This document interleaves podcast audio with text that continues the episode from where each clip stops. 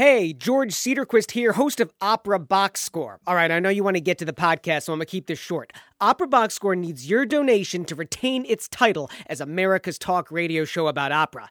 You can give on our website, operaboxscore.com slash donate. When you throw even 10 bucks our way, it helps us promote the show to more listeners. Just 20 bucks helps cover our website costs. Chip in 50 bucks and we can pay to wax Tobias's back. But for real, please consider a donation of any amount to help us continue to bring you our hot takes on everything opera related operaboxscore.com slash donate. Enjoy the podcast. Live from Chicago, you're listening to Opera Box Score.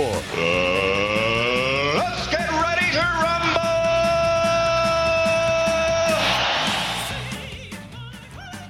Wherever you are, however you're listening, welcome to America's Talk radio show about opera, period.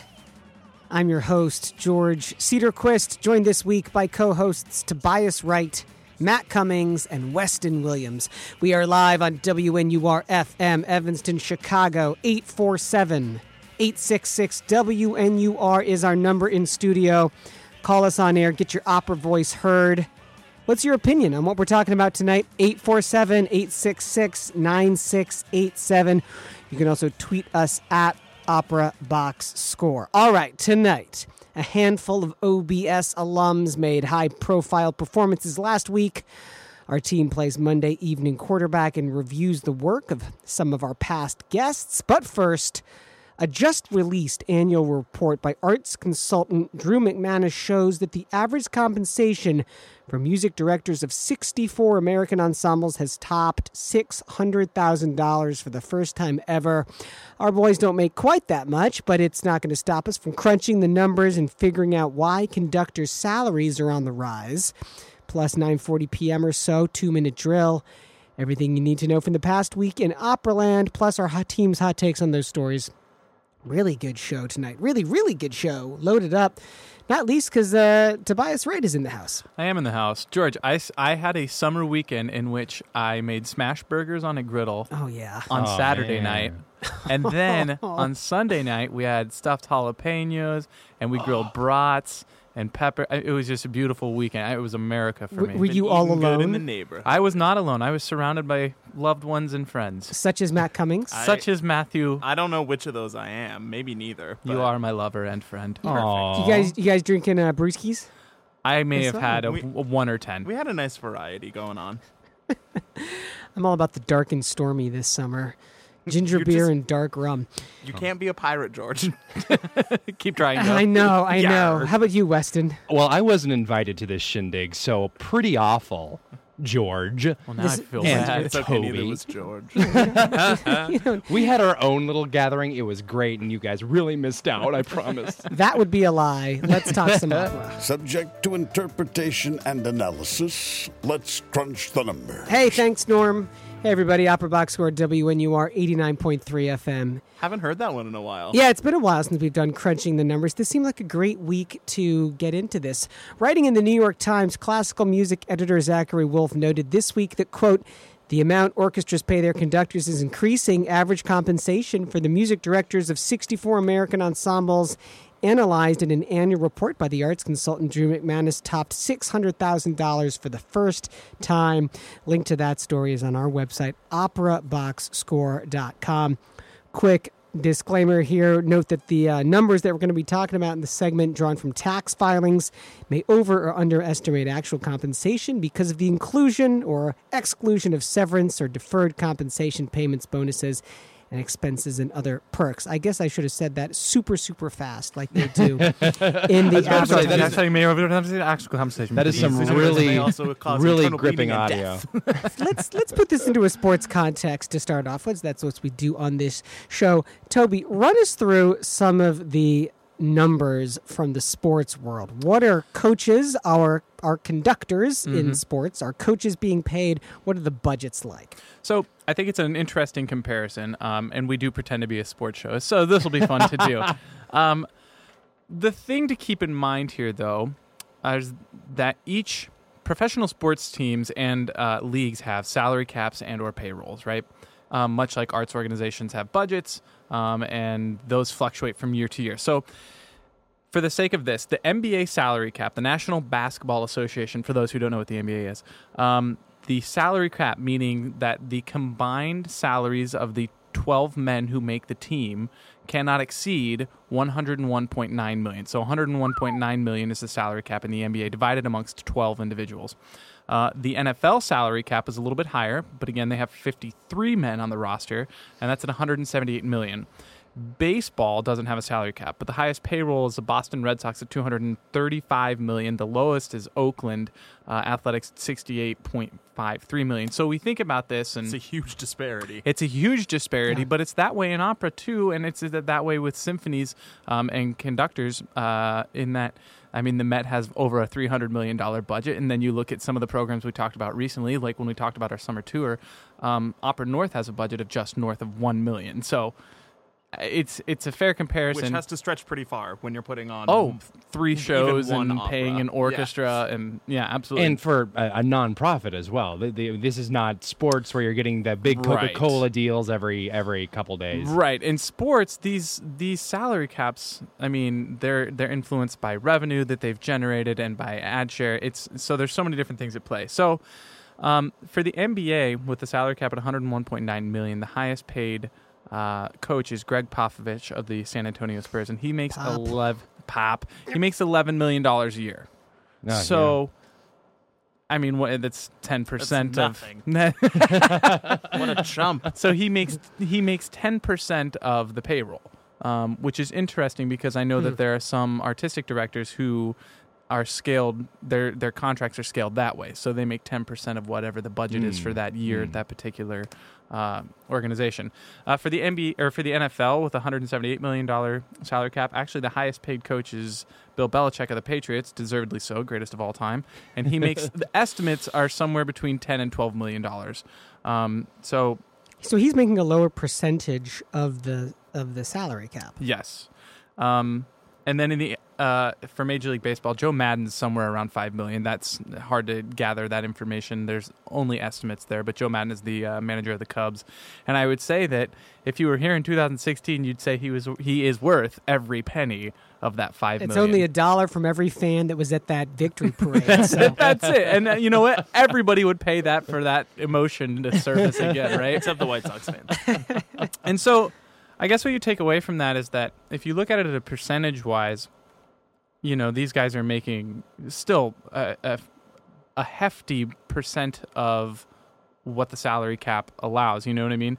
But unlike an opera with the conductors in these sports organizations, um, the the coach isn't the highest paid. It's not the conductor where the conductor's making somewhere, you know, north of 600k and the musicians are making fractions of that. So the coaches in professional sports actually make less than the players. And I don't know if that's an Hmm. important distinction to make, but it is of note uh, when Then the star comparing players, for sure. Oh yeah, yeah. Okay, yes. Then the star players for sure, and I should have said that. You know, the highest paid baseball player makes thirty million dollars a year. If we're in the wrong business, guys. All right. I'm jumping ship right now. Out. Uh, but that is uh, something interesting to point out that you have uh, these uh, these conductors making uh, six hundred thousand dollars, I believe, in the uh, in the uh, article. Um, this is the, the article is about symphonies more than operas, but True. a lot of the things you know uh, kind of slide over. Uh, it found that uh, for where information is publicly available during the 2015-2016 season, uh, nine music directors in the U.S. made more than a million dollars, and you have to think Here, about here in Chi Town, it's a little over three million for Yeah. uh, Riccardo Muti. Coming in at number two with Jaap van Zweden of Dallas, formerly Dallas, soon to be New York Phil, coming in at number one at over three and a half million. Yeah, dollars. three and a half million. and you can and that s- included a one million dollar bonus. Bonus. Is that for, for for sorry, Weston? yeah, I keep stepping on your toes. I mean, I just uh, all these just millions of dollar numbers. I mean, it's it's it's a little overwhelming, especially when you consider that you you know you can easily go into uh, a situation as a performer, a, a singer, or a musician, and be paid minimum wage or less in many of these same. well, I've been in a young artist. I've been in a young artist program where I was making less than four hundred and fifty dollars a week, yeah. and I knew that the principal conductor at this company, his salary was 10% of a $12 million budget. I mean, that math is pretty easy. That's a lot of money. And I'm like, wait, so you can have a $12 million budget and, and then, I mean, granted, I agreed to the contract, so I can only be mad at myself, Toby. right? But the point is, is that what is the market value then for the musicians? And it's it's that discrepancy is wild. And in orchestras, it, that's not quite so much of a problem because they have such a strong union Sure. to protect Right. them, which freelance singers definitely do not have, especially at the young artist.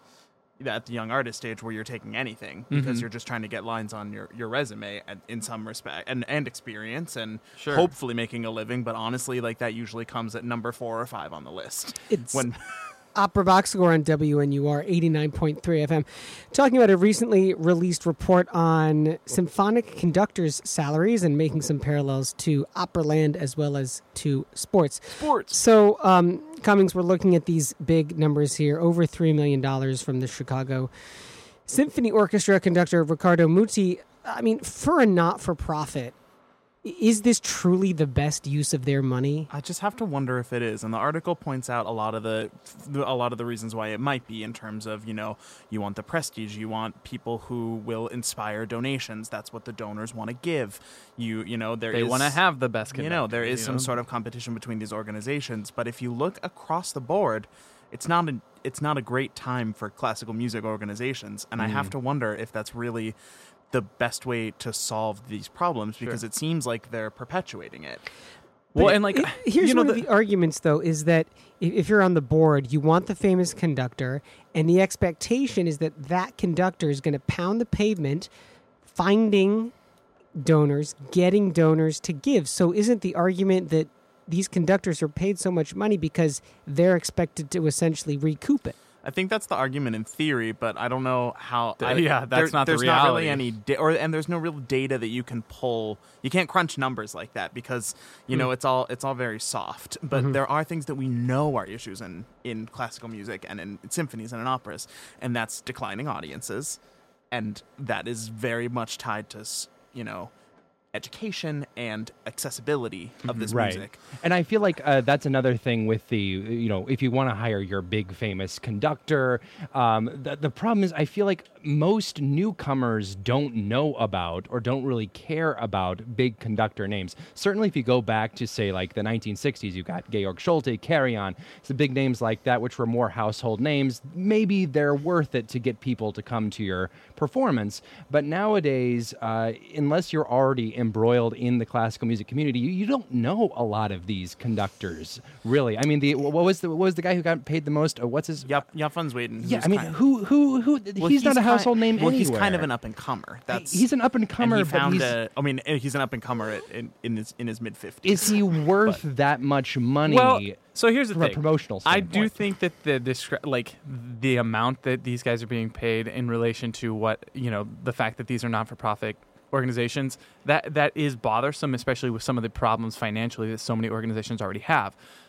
That being said, the other side of that coin is that if the market will pay you that, you take it, right? And so like, Mm. nobody, I can't, I can't sit here and say that if I were a conductor and someone offered me 600k, that I would say, no, that's too much money. Here's- no, because if you're going to offer it to me, it means you have the means to give it to me. I, I I'm not sure. Well, we know that's definitely not true. I'm just Yeah. not well, sure. right. That, uh, I mean, I'm not sure that they actually do have the means to offer. this is offer this is part of to the offer stretching. that high of a you know to offer that high of a percentage of their operating budget, whatever it would be, or or just that substantial.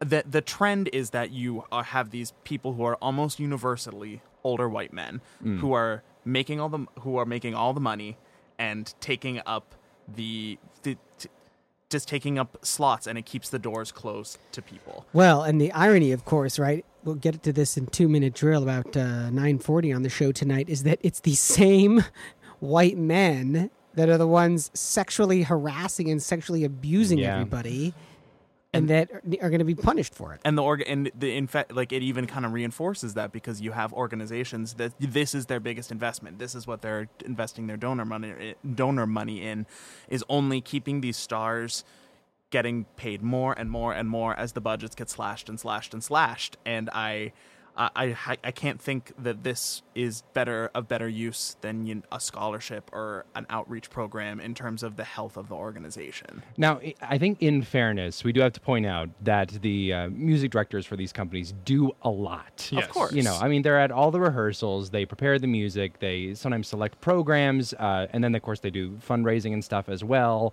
Um, so they, they are busy people. Um, but I think it's not so much a question of, uh, you know, um, whether a person is more important than the other parts, but he's he, the the conductors are just as essential as any other components. So it doesn't make sense to me to have a uh, a musician getting paid very little money when they are just as essential to the process of creating music, creating You know, and it touches on that in the article. I- it I- says national debates about like chief executive compensation have included sobering discussions about how much that pay is skyrocketed compared with an average worker's salary. And it's- then Gerard Schwarz, formerly of Seattle Symphony, says ten times what musicians make. That sounds to me reasonable.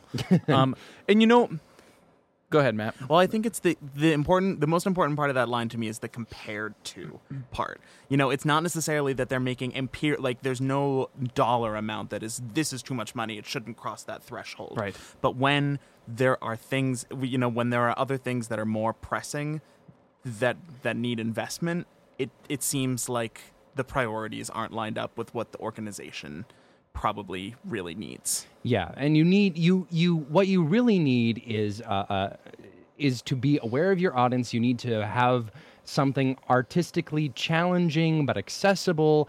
I think the, the the what you need to focus on is your programming more than you know who you have necessarily helming the ship. I mean that's still important, but the, it, it's so wildly disproportionate to me. I think that the the big the big question here is how do we aim for equity where no one is overcompensated in comparison to other works in the in the group who are uh, workers in the group who are just as essential um, especially when you are a nonprofit and you're not in it for the money you shouldn't be in it for the money you should be in it to create something to create art, uh, for want of a better word. I, I, I, at a certain point, I think, I think it does come to these conductors at a certain point to say, yes, this is too much money. I don't need this much money.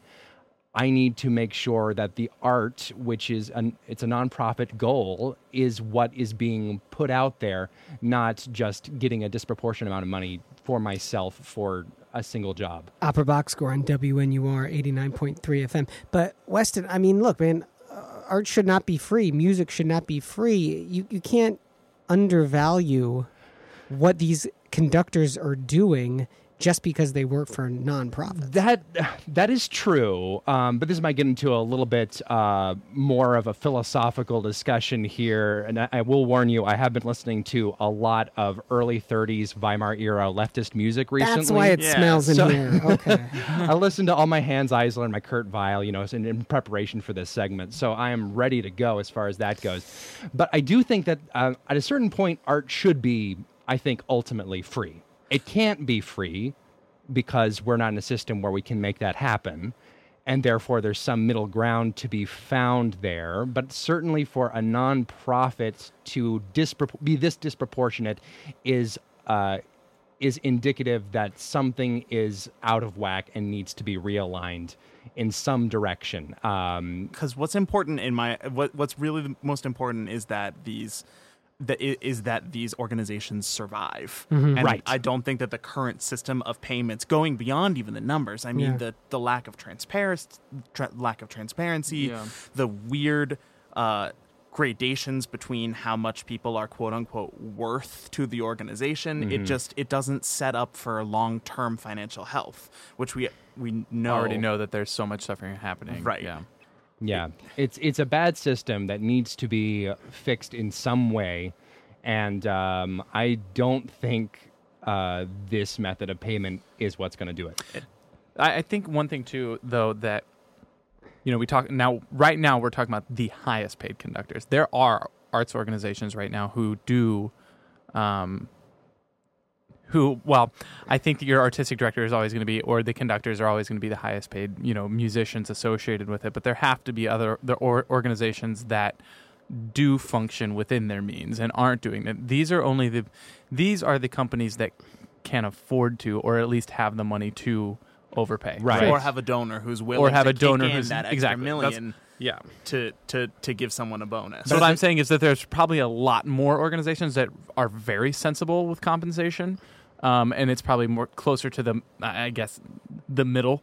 Um, so there's Right. not the giant discrepancy, but But at the same time, these are the big, the big uh, heavy hitters in the symphonic and operatic world that are doing this the worst, and they're the ones that are setting the example and creating these trends and supporting these and negative saying this trends. is how it should be. Yes, and, this is what we need to. What this is why it's so important that, for better or worse, what they do. Uh, it's like w- we always say uh, on the show about the Metropolitan Opera, where the Met goes, the rest of the country follows for better or or worse, or at least responds to it. So, with companies of this stature, of this size, of this ability, they need to make sure that what they are doing is is reflectable down the line, artistically, a high level of integrity, uh, in terms of compensation, high level of integrity, all the way down the line, and that that will hopefully become the future norm for future generations of classical music listeners. And when you're talking about opera, like this gets even worse because you have even more mouths to feed. You have a production team. You have a cast of at least four singers, plus a f- usually a full time chorus. You have, you know, that it, it, and you have more people who are competing to be the top dog between the conductor, the star singer, the director. Director, yeah. It- you know, And uh, so again, I mean, just to make that comparison to sports that uh, Tobias made at the beginning, right, is that in pro sports the players are paid way more than the managers and the coaches, and that is the inverse. We would agree in opera, right?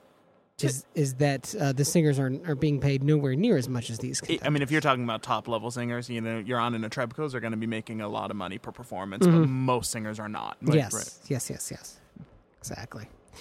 We're not going to solve it tonight. We might not solve it tomorrow night. It's good to have the conversation. What do countertenor Aryeh Nussbaum Cohen, countertenor Justin Kim, and soprano Madison Leonard all have in common? That's next only on Opera Box Score, WNUR FM Evanston, Chicago.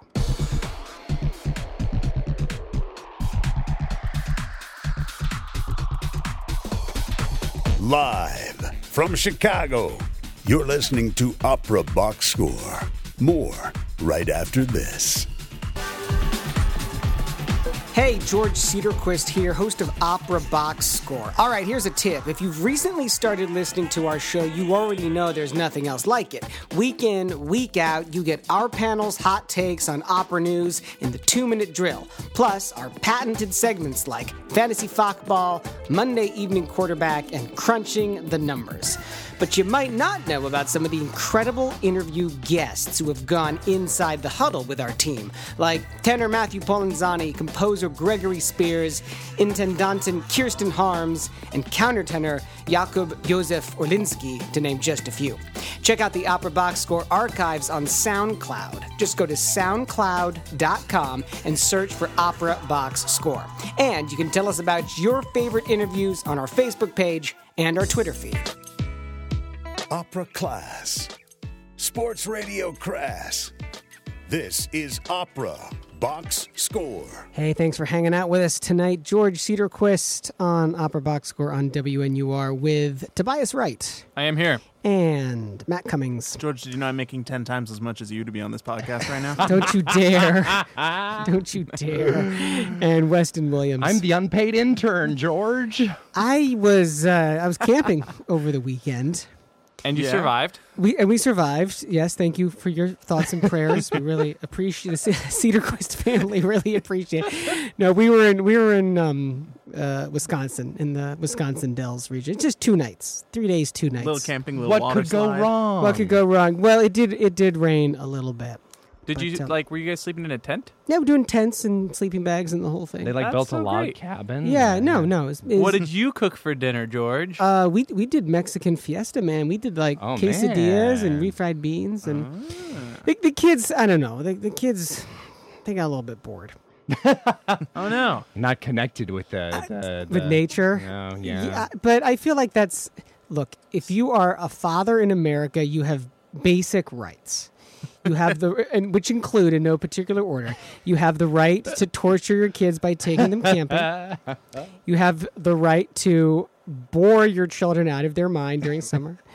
You have the right to embarrass them in front of other adults. Nice, nice. And you have the right to have sex with the same person more than once a week and not get an STD. all good things. Ten out of ten. So when they got bored, did you just give them the little ear pods with uh with with some opera box score and let them run wild around the woods? Whilst making whoopee, is that what you're I- suggesting? that's not what I was. I think that's what you but that- suggested, but you went there awful quick, Mister Cedarquist. Pass or fail? Here's Monday Evening Quarterback.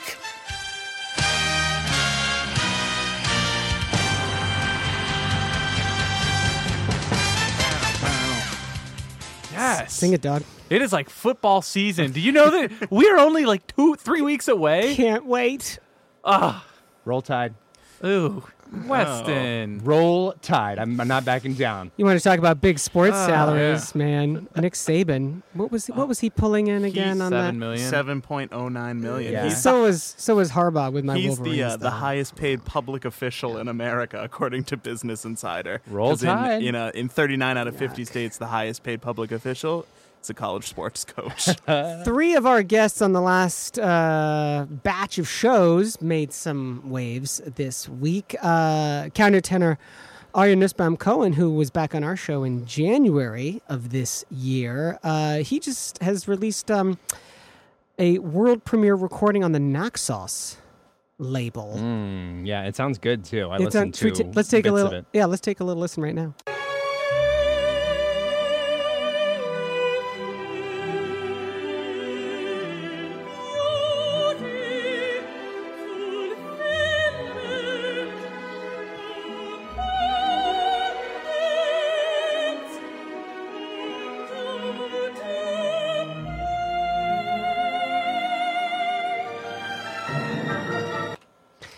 That's a recording again on the Naxos label. Uh, Twelve songs for countertenor and orchestra by Judith Wolf. is the, the, the poetry is by Jewish Wo- Ju- Judith Wolf. That's me. correct. Yes, and the music by. Did you want to fill in the, the Uh, other I'm, par- I'm, part of I'm that? trying to uh, by, By dramatic pause. Kenneth Fuchs. Kenneth Fuchs. Oh yeah, of course. Yeah, I, I really, I really quite like the the music. Uh, you gotta love that new music for a, a fairly unusual vocal type. I think, I think it is making a little bit of a comeback in new music. Yeah, but- you're getting. You, I mean, I, yeah, it's kind in new music. It's starting to be used more and more, which is kind of great.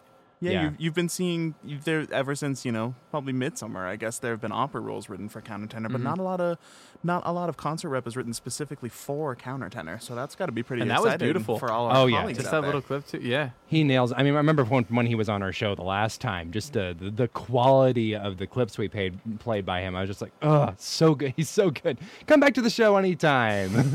Link to that is uh, on our website, operaboxscore.com. You can call into the show by way 847 866 9687. Two minute drill coming up in about 10 minutes. You're not going to want to miss that. You're going to want to get your opinion out there. Also, tweet us at Opera Box Score. Another countertenor, Justin Kim, he was on the show in the fall of 17, uh, posted a YouTube video, which I'll be honest, I didn't really get the joke. Can I didn't someone get. I didn't get the joke either. George. Can someone explain the joke? both Okay, so old for all you guys, the ju- ju- Use uh, guys. Uh, Justin Kim was recently performing at Glein at the Glyndebourne Festival in a, a revival of David McVicar's pro- uh, production of Julius Caesar, the the Handel opera, and that production, like famously, maybe ten years ago, almost ten years ago, was fe- featured Danielle de Niese doing choreography during the instrumental breaks of of the aria. So he Oh. had some. He learned her choreography and kind of did it because it's sort of like a it's got like kind of a single ladies feel to it 'cause Yeah. it was like around that time in pop culture so he learned the cleopatra part of this choreography and made like a, um, a reminiscence video of going all over the places at glyndebourne where they've been working for the summer I, I totally missed it. I thought it was like a K-pop no it's joke like a or like something. it's like a classical music flash mob Yeah, it's, One- it's real. that, that was actually en- enjoyable. it's, Yes. it's I- it's really char- charming. It's worth checking out on YouTube for sure. Did you like it, Matt? Did you? I did. He, I mean, he is one of the most talented people I've ever met in my life, Yeah. and especially he's just so creative. And uh, what really came through for me in this this video, uh, which everyone should go watch afterwards, where it, uh, is is he's just so infectiously happy Yeah. and positive about it. Do we have a, do we have a clip? to Wait, no, hold to? on. I think it's funny that you said that because in my notes, I'm going to read you exactly what I said. I said, seriously, Justin is one of the most stupidly talented people I've ever seen or heard. and the joy with which he sings and shares makes me an even bigger fan of his. And like this video is just stupendous. And like you could tell that everybody involved was like, what are we doing? This is great. But Justin the whole time was like, trust No, me. we're doing this. Trust me. It's, gonna going to be, great. perfect. Uh, well, let, we can't obviously watch the clip, but you can watch it on the website operaboxscore.com. we can't, But we can listen why to can't the we? clip. We There can go. listen He's just to pulling it. our leg. There's that dad humor.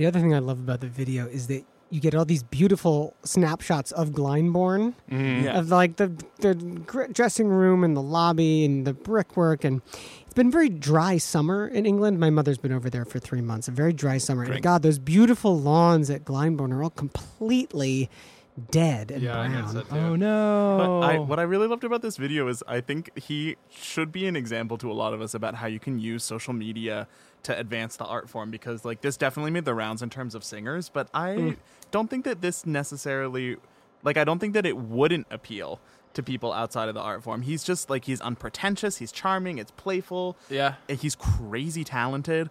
Uh, the he, he, his other probably more vi- definitely more viral video is doing a a spot on Cecilia Bartoli impression at, at Northwestern University in in Lutkin Hall. If you if you search Kim Chilia Bartoli, that'll come up Yeah. uh, pretty pretty quickly. Definitely And, recommend uh, checking that out as well. While we're on the subject of good social media marketing, follow us on Twitter at Opera Box Score. Am I right, guys? Am I right? You are right. you are Is- definitely I'm right. right. Synergy. Any- Yeah. Is there any Synergy. other? Madison Leonard, she uh, had some good review in um, Washington Post. Anne Midgette, chief critic at the Post. This was uh, on her performance in uh, one of the title roles, obviously. Which one? In uh, the Gounod uh, Romeo and Juliet at Wolf Trap Opera. And apparently, this just getting this from the article is that she kind of stepped in at the last minute, I think, on this one, right? Yeah, I hadn't known that. Oh before. wow. Yes, yes. Uh, Vanessa Vasquez, 2017 Met winner, who was scheduled to sing Juliet, came down with mono. Good which- thing they had the 2018 Met winner in the wings. That sucks, by the way, to, to have mono. Oh, And um, just kidding. I mean, Toby, what was what was your take on the Midgette review of of our good pal Madison? Well, it was mostly positive. I'm trying to pull it up right now um, for for Madison. But it- okay, so let's hi- let's talk about that. She, hold on, it's loading. And for me. Is one of the most. I she is one of the harshest, most difficult to please critics out there, and it's because because she really actually knows what she's talking about, and she's a great writer. She's got high standards. I have a ton of respect for her. I can't think of many things that would scare me more than knowing that she was writing a review of a performance that I was in, because it, you know, she she can be merciless. She really was, but one of the, she really loved um, Madison's acting and said, as a character, she was one of the most affecting Juliets I've ever seen. She also sings with a natural sound rather than a self-consciously stentorian opera voice, a huge asset. So she like, she was very positive um, with Madison, who we all know is crazy talented and amazing on stage as well, just very compelling. So that's exciting. Um, but back to the review. She tore this apart. What did she say here? She said it's loud. She said, but McKissick epitomized what I might call the all your voice all the time syndrome. He showed a nice bright tenor, but had trouble doing anything with it except sing at the top of his lungs, leading to some audible strain. It was especially noticeable because his instincts were good and he tried to sing softly, but what he produced then was simply an underpowered version of his full voice. I just. I, these are young singers. It's not. Uh, yes, they are professionals. Yes, they are at Wolf Trap. So it is. They are the best young singers of the best young singers. But also, what's wrong with full throated singing? I mean, she's she's she's saying that there's no nuance, I guess. But I, Well, I, would, I wouldn't expect anything else from It- someone whose favorite singer is Franco Corelli. Toby, you're darn know, right. is- that's- that is- you are yeah. darn right. The, the other thing, nuance, loud and louder. I mean, the other thing I don't agree with necessarily in this review or this approach to review is that Midgette writes the only fly in her ointment, meaning um, Madison, uh, was that her vocal technique, while adequate, sometimes took a backseat to acting. It's like, man, Like, what do you want? that's the whole point. the whole point is and like it's okay for characters to be vulnerable and it's okay for like colors and, and things to go wrong in performance Exactly. and sound as if you are i don't know a human truly great singers creating a character know that absolute beauty of tone is actually rather fake. Yeah. And that there's so much dramatic gold to be mined from having stuff that is a little out of tempo or just ever so slightly like a, a ragged color. I'm, I'm not using the best adjectives here, but I think you get the point. Is like there's something to be said for just a little roughness that really communicates the idea of humanness and truth. especially when you're talking about a story that you know can come off as kind of tropey, right? Like who doesn't Yeah. know Romeo and Juliet Yeah. at this point? I it's it can be like everyone knows it so well that it can kind of be hard to sit through just a paint by numbers Romeo and Juliet. Yes. Yeah, Yes, and sure. it, especially you know the operatic version. You know when you have it, it's It's you- beautiful music, but it's not. It doesn't have a lot of contrast to it. Yeah, it's so it's so it's just always beautiful and it's always rich. Yeah, it's just. Mm, I mean, it it sounds real nice, but uh, sometimes I have to you know take a break and go listen to Votek for a little bit and come back. You know, Well, that's get- you. I don't know if everyone else in the audience feels that way, Weston. I hate to break weston it to i you. uh, i do not feel that way It's great to have had those three on our show. You could, of course, go back and listen to their appearances on SoundCloud and on Apple Podcasts as well. Aryeh Nussbaum Cohen, Justin Kim, and Madison Leonard. Hey, someone finally figured out that Carl Orff's Carmina Burana work has bad words in it. Why did it take 80 years? That's next on America's Talk radio show about opera. Keep it locked. WNUR FM Evanston, Chicago.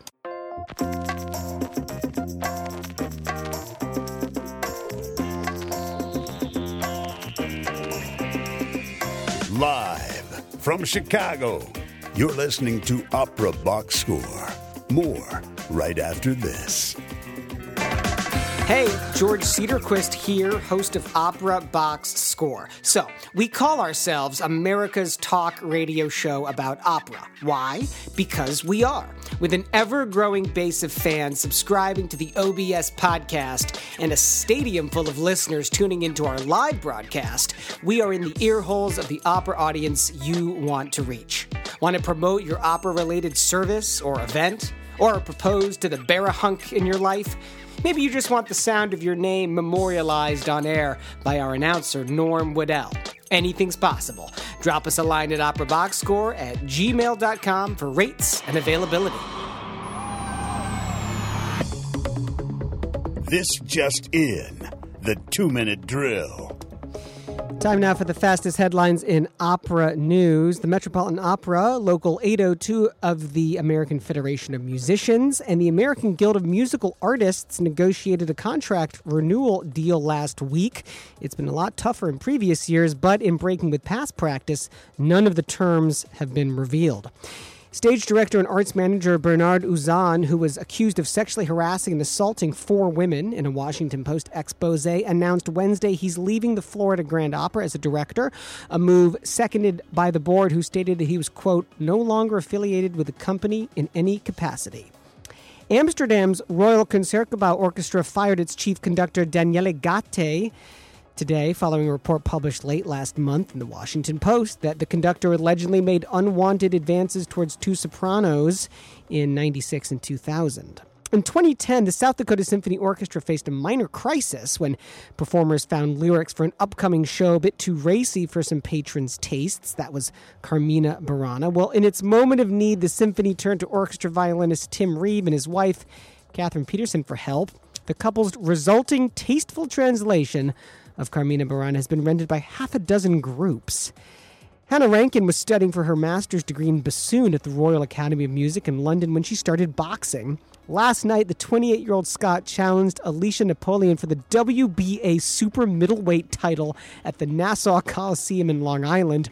Rankin went the distance, but she lost in the 10th round to reigning champion Napoleon. And on this day, August 6th, the premiere of the Bassarids by Hans Werner Henze at the Salzburg Festival in 1996. That is your two minute drill. You're listening to Opera Box Score with George Cedarquist, Tobias Wright, Matt Cummings, Weston Williams, and Oliver the Man Camacho. What up, Chicago? Yeah. What up to the USA? What up to the world? We got listeners all over the place. Opera Box Score, WNUR 89.3 FM. Number in studio, 847 866 9687. Time to delve into the. George, you got to repeat the number. 847 866 WNUR. If you got uh, letters on your numbers on your phone, you can do it that way too. like T9. hey, or as the as the cool kids do now, you can just tweet us at Opera Box Score. Weston, what were you doing this weekend besides Uh, not being invited to Matt and Toby's party? Going to my 20th wedding in a row. Uh, I am at that Damn. that tender young age where all my friends are getting married, and I'm going to all their weddings and uh, uh, using up all my money on tuxedo rentals. That's So- awesome. You I'm go- at the you- tender old age it. where all my friends are getting divorced. This is, this is true. well, it's actually more like your 40s that Yeah, people I'll- get I'll divorced, start waiting. and then and then you make it to your 50s, and then you just kind of give up. I think. were, were these weddings Weston or in Alabama or? Uh, the last one was in uh, the lovely town of Mankato, Minnesota. Hey. Uh, nice little place with uh, very nice people that all sound like this. why are you making fun of people in Maine with that accent? I, my thought my, it was my Ned accent is very very approximate, and I do apologize to the Yeah. people of Maine and I guess Minnesota. yes. Yes. Uh, yeah. Sorry, guys. Oh boy. One more person bites the dust. I mean, we knew Uzan. we knew this one was coming. well, there's actually two from- more Daniele Gatti Yeah. as well. Ah, Yeah. yeah. These are astonishingly bad apologies. Yeah. What was, That- what was what was the apology from, okay. from Uzan? Let's talk about it. Wasn't an apology. It was a justification for his behavior. I'm going to read it. Do you want me to read it in a bad accent? No, should I- please just read it. If you can do it in a bad Minnesotan Let, accent, let that'd Cummings do a little accent, but Toby, you give it Okay. straight first. I come from a very. This is not me. This is is quote. This is Uzan's quote, not me. Thank you. I come from a very different culture. I am of the '60s generation, which is not an excuse, but simply a fact, and I have made my mistakes throughout my life. Uh, he wrote in a release. If I have offended any of you, I deeply apologize. The world has changed tremendously and continues to change every day at a fast speed. While I still deny the recent allegations, I am realizing that it is very difficult, practically impossible, for me to adapt to the new rules of behavior in human relationships. relations. Groping that I deny completely. Wait, is this part's going to be in the accent? Can, Cummings, Okay, can you do go. the accent No. on so this, this one? was the, when when the post reached out for comment. He apparently said, "Hoping that I deny completely. Yes, probably. I have flirting with women. That's possible.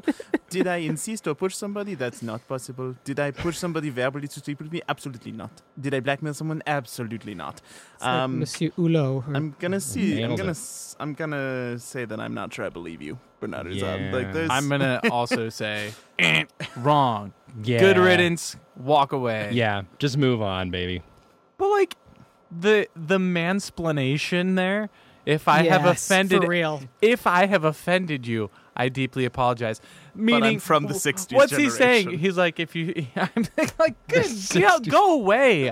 I'm sorry you misunderstood my advances. No, G- no, they were wrong. They were. It, it was all wrong. I. Is he the first guy to blame his behavior on a generation? I would. This I- might be a first. like, how I've seen. abstract can you get? like, sometimes you're like, all right, it was the booze. But you're So, like, it was well, you the know, it was like, it was the But 60s. When is someone gonna just step forward and be like, "Yeah, I did it. I am so sorry. I quit," and then like, have we had that, or is it just Wha- not in opera. I don't Yeah, I don't no? we've think had- so, No one has said like, "Yes, these are the horrible things that I did. I am guilty of what my behavior Well, was." you know what? The one of the weirdest ones, and this is from film though. Morgan Spurlock, yeah. Oh, the guy the- who the did Super Size Me? Uh-huh. he actually did exactly what you just said, Toby.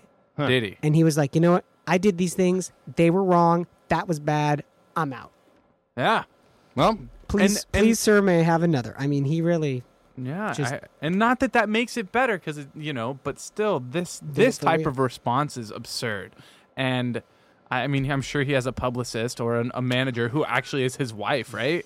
And his wife's a singer, Diana Soviero. Yeah, and he, he's His- a his manager. daughter- his a whole daughter the his daughter's a new. Yeah, his daughter Okay. is taking over the management company, the artist management company. Yeah, I don't know. Move on, dude. Let's let's let's. I can't stomach this Yeah. anymore. yeah. Let's not talk about sex. Let's talk about this Carmina Burana thing. George, literally the opposite of George, talking did you about know sex. that Carl Orff discovered sex when he wrote Oh, did he Carmina Burana really? in 1930? It's the first time it's ever happened He in was any art. he was or just classical searching through music. these medieval manuscripts. and he was like, "What is this? oh God, this Now, this Weston, you you agreed with this couple. right? no, this article frustrated me so much. Oh, really? Weston contributed to the new text. I I I hated this with every fiber of my being, and just uh, uh, uh, well, okay. Uh, first of all, as some background, I I the primary opera company I went to growing up was very much guilty of the sanitized libretto super title thing, and every single time I went, it was so cringeworthy. They used the same metaphors. They clearly were not doing what they were actually doing on stage.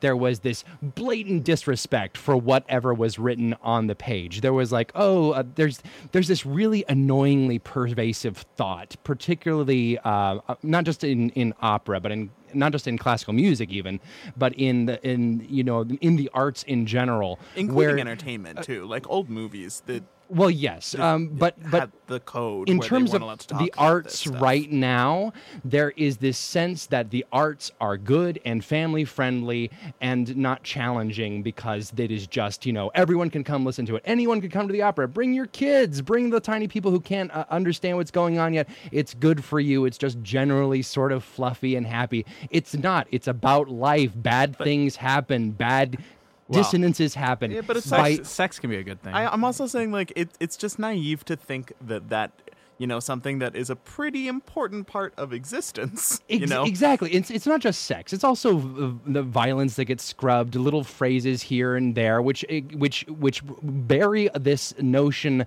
that which creates this notion that art is somehow just sort of placidly fine, which undercuts the whole artistic experience. If you look back at um, a lot of the great composers, most of them were radicals in some way. There were very few great composers who were just trying to maintain the status quo. And by putting out these bad translations, trying to sanitize it so that anyone can watch it, is just and uh, it, it just but also frustrates sta- me so sanitizing much. it is a is, is pretend and pretending that you know it's just this piece is is a lie because it's always been there. Absolutely. If you go back and look like oh, if you go back to Renaissance madrigals, when we think of everyone as being you know very proper and Catholic, they are talking about dirty. Dirty, Exactly. dirty things in this music. They just use like a pretty obvious to see through metaphor about swans dying. and, and you're the, like, the "Hmm, reason we the reason we tiny think that these time periods were so uh, were so pure and just sort of disconnected from reality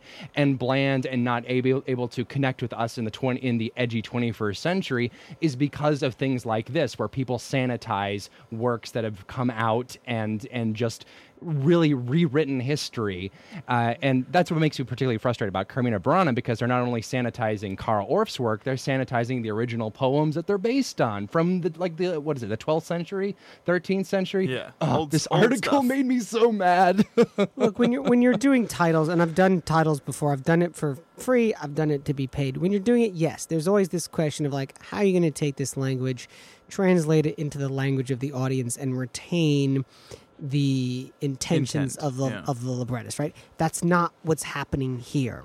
So if you don't like the content of Carmina Burana, Don't it's really art. easy. Well, that's don't what I was gonna do say. Carmina Burana. exactly It's a programmatic problem, not the text. Yeah. Unbelievable. but man. I know it, it would- Get a clue. But it could be tempting to say that this is, you know, like a small town middle America thing, like because these uh, because these originated in Sioux Falls. These are, according to the article, these are the ones that the Cleveland Orchestra used when they did Carmina Burana last. Like it is, this is a problem in the whole art form, It's- including it's in so its bad. major metropolitan. It's so bad. And, and and when you take someone who thinks of if you take a person who doesn't know classical music or opera at all, you take them to the opera, their concept is this sort of this stuffy, out of touched out of touch Victorian thing, and they watch it, and this and this badly translated super titles are just confirming that notion, and they're never going to come back.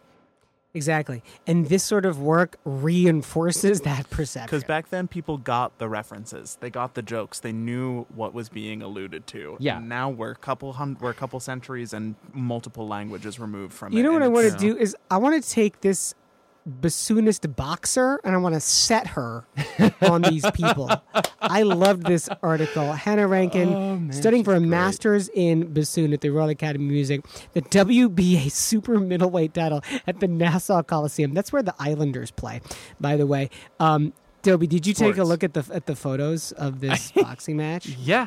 You you It realize looks you realize awesome. that both of these women would like single handedly kick your ass. Oh, absolutely. I, I it wouldn't even be a contest. I, I wouldn't last thirty seconds. Um, no. They are jacked. And They're let me let me absolutely tell you jacked. well, from they're personal They're professional athletes, and what is so cool about that is like, you never know what your path is going to be.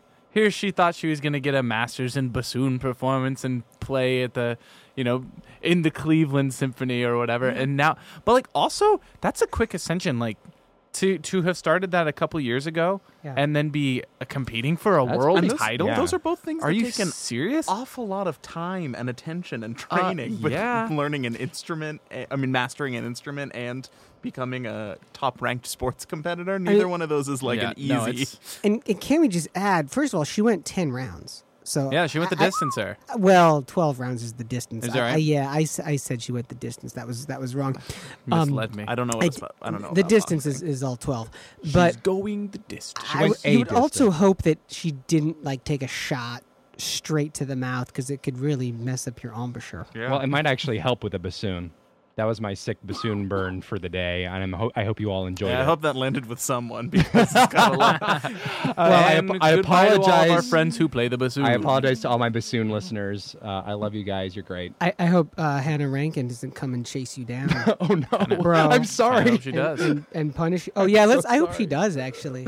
Uh, that would be that would be honest. I don't know. I She just wants think to be on the show. like- we are the perfect platform. the the thing that's impressive is what you said, Matt. Is it's incredibly. It takes a lot of time. It's incredibly difficult to be a professional musician. I would argue it's probably a little bit harder to be a professional athlete. Yeah. Certainly get hit in, hit in your face a lot more. Well, yeah, but I mean, that- that's- the that's one training and the thing sure. competition.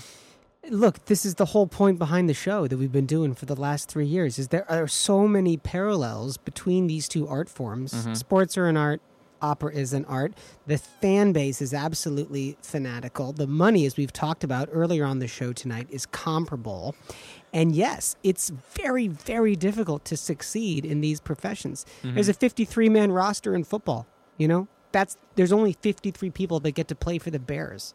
And no- and no- those 53 people on that roster are like if you if you really break it down, they're the best football player to ever come from their hometown. They are the best high school athlete probably that ever played in their hometown. And it's like the same at the at, at the Met, you know, the singers on those stage, those are the best singers more than likely um, that have ever originated from their hometown. And you know, you might not even start on the Bears.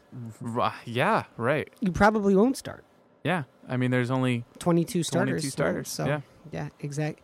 It's kind of depressing in a way, actually. Like the level. nah. If you It's love competition, inspiring, it's George. inspiring, man. Let's go. There's a lot of Like- positivity in this like, room. may the best man, may the best woman win. Like, that's how it should be. Yeah.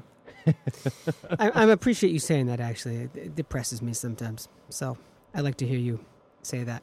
Yeah, I'm all jacked up now. There's so much goodwill in this all room hyped right up now. on Mountain Dew. Let's no wrap Mountain this Dew show con- up. was consumed in the making of this podcast. Good call. Bad call. On Opera Box Score. Everybody out there in Opera Land, thanks for hanging out with us tonight on Opera Box Score. At Opera Box Score, again, you can tweet us that way. Time for good call, bad call. Some good stuff in Opera World this week, some bad stuff. Who is going to go first? I got a good call for us. Take it away. Uh, Matt Cummings. Something we talked about a couple weeks on the about uh, a week, couple weeks ago on this show. And There it is. There stumbling. There it a couple is, weeks baby. ago on this show is the Breaking Glass podcast from Glimmerglass Opera, which is about race, social justice, and opera. Uh, the first episode dropped over the weekend, and it's available on the Glimmerglass website, Apple Podcast, Stitcher, and probably other websites I don't I don't know anymore. That's But great. Appreciate the shout out on that. Hey, Matt, did you take that Opera Wire history quiz? I did. I got a I got a respectable but not that impressive seven out of ten. All right. Early music's not my. I not still my have my forte. lead. Still yeah, have my lead. Yeah, Weston got a nine, right? Yeah, I did. Okay, and I got a three. Is that is a three like a C, like a C minus? I'm pretty sure That's that's, a pretty generous solid curve. F. No Oliver's, you look at um. Oliver's got one to pass along. He says there's lots of activity at Ravinia, including a recital by father son-in-law duo Thomas Hampson and Luca Pisaroni. That's tomorrow. Mini Festival Steans Musical Institute program for singers, concerts, and master classes, and Nadine Sierra and Michael Fabiano in recital this weekend. We are working on getting both of those individuals on an upcoming show. It might take us through the end of this year, but both of them are going to be on this show. You heard it here first. Toby Weston, anything to add? Yeah, I got a good call. Lollapalooza, Lollapalooza is over. That's hey. a great call yes for all of us. in the Enjoy of going Chicago. going on the train without fear. It's uh, Lollapalooza. It's it's the worst. Well, the Air and Water show that's also pretty toxic. I can't wait though. But 'Cause does it affect the there- red line as well. There much? are airplanes at at that at least. There's a lot fewer people with their jean shorts up their butts at the Air and Water show. That's Oh, I feel like that's not. A, I feel like that was a selling point, though. No, I- ugh. right up the butt, George. Right up the butt. That's it for this week's edition of America's Talk radio show about opera. General manager at WNUR is Nick Anderson. Our announcer, Norm Waddell. You can visit Norm on the web at voxershorts.com, V O X E R S H O R T S.com. Our theme song is Vodka Inferno, written and performed by the Diablo Swing Orchestra. On Facebook, search for Opera Box Score. Be sure to share and comment on our posts. On Twitter, we're at Opera Box Score. And leave a review, please, pretty please, when you subscribe to our show on Apple Podcasts. The creative consultant for Opera Box Score is Oliver Camacho. For Tobias Wright, Matt Cummings, and Weston Williams, I'm George Cedarquist asking you to continue the conversation about opera around the campfire. We're back on Monday, August 13, 9 p.m. Central. More interviews, more opera news, more hot takes. Join us. This is WNUR FM Evanston, Chicago, Chicago's Sound Experiment.